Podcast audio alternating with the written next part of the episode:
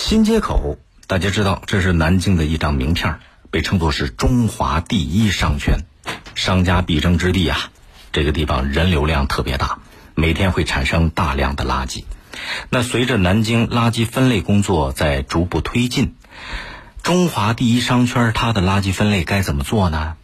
昨天上午，南京城管局、南京新街口商贸代表、城市治理公众委员、居民代表、物业公司代表等等，大伙儿聚在一块儿，就这个新街口商圈推行垃圾分类工作组织了一次座谈活动。在这个座谈活动上呢，公布了一份最新的调查报告。这个调查报告全称叫《新街口商圈垃圾分类群众调查报告》。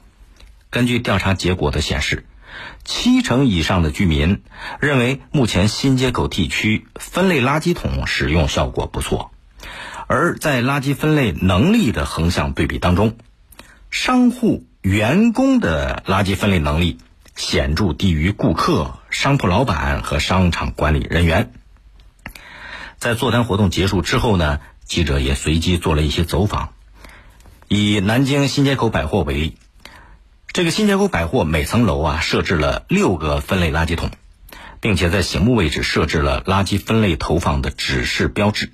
如果顾客没有正确分类投放，保洁人员就会在垃圾清运之前再进行一次最后的筛查。那为了进一步落实垃圾分类工作，新街口商圈借鉴消防自治联盟的经验，联合新街口地区的所有大型商场、18栋商贸楼及物业，成立了垃圾分类自治联盟。南京新街口金融商务区管理委员会的工委书记徐曙光对记者表示，商铺员工是新街口商圈里边非常关键的一个人群，那下一步呢，会重点提高这一类人群的分类意识和分类能力。新街口是一个相当重要的商业中心啊，当然这些年南京发展的步伐也非常快，但是尽管发展很迅速，也出现了很多商业中心，可是新街口它的经济地位一直是不可动摇的。所以这个商圈它的垃圾分类工作示范带动作用可想而知。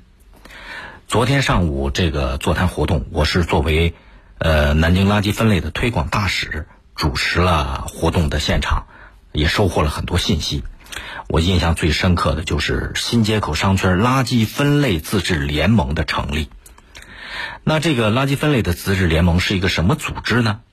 简单来说吧，一句话说，就是在新街口金融商务区管委会的指导下，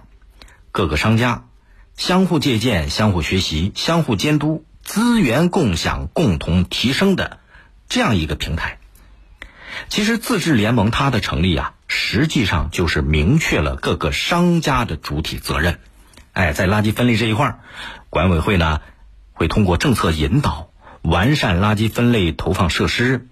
在跟踪协调服务，让所有的商家抱起团来，一起实现垃圾的减量化，包括分类投放、分类运输和后期处理。所以你看，这样一个组织，它就使商圈垃圾的分类工作能够持续发展。所以这个自治联盟非常值得期待。但是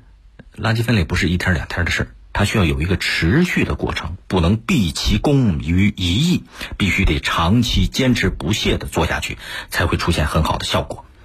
但是在昨天的活动当中呢，我也发现2个问题。哪2个呢？首先刚才在报告当中也跟大家说，根据调查，新街口商圈商户员工的垃圾分类能力和意识显著低于顾客、商铺老板和商场的管理人员。为什么员工会出现这样一个情况呢？因为商圈的垃圾分类和小区居民的垃圾分类是不一样的。不一样在哪儿？商家他是通过购买服务的方式，由专门的公司来进行垃圾分类处理。那这就导致商家员工和垃圾分类的工作他不会进行具体的接触，所以他这个分类的意识和能力呢就还有提升的空间。这就需要进一步的教育宣传，让他们具备这个垃圾分类的意识和能力。因为什么呢？新街口商圈不仅是商家多，消费者更多，每天人流量太大了，是不是？那员工在这方面如果垃圾分类的意识和能力有提升呢，它就能起到一个很好的宣传扩散作用，来推动到新街口商圈的每一个消费者做好垃圾分类工作。这是第一个问题。第二个呢，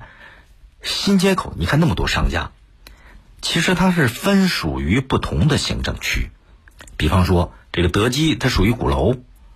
这个属于玄武，这个金陵饭店呢是属于鼓楼，像新百中央金鹰又属于秦淮，哎，不同的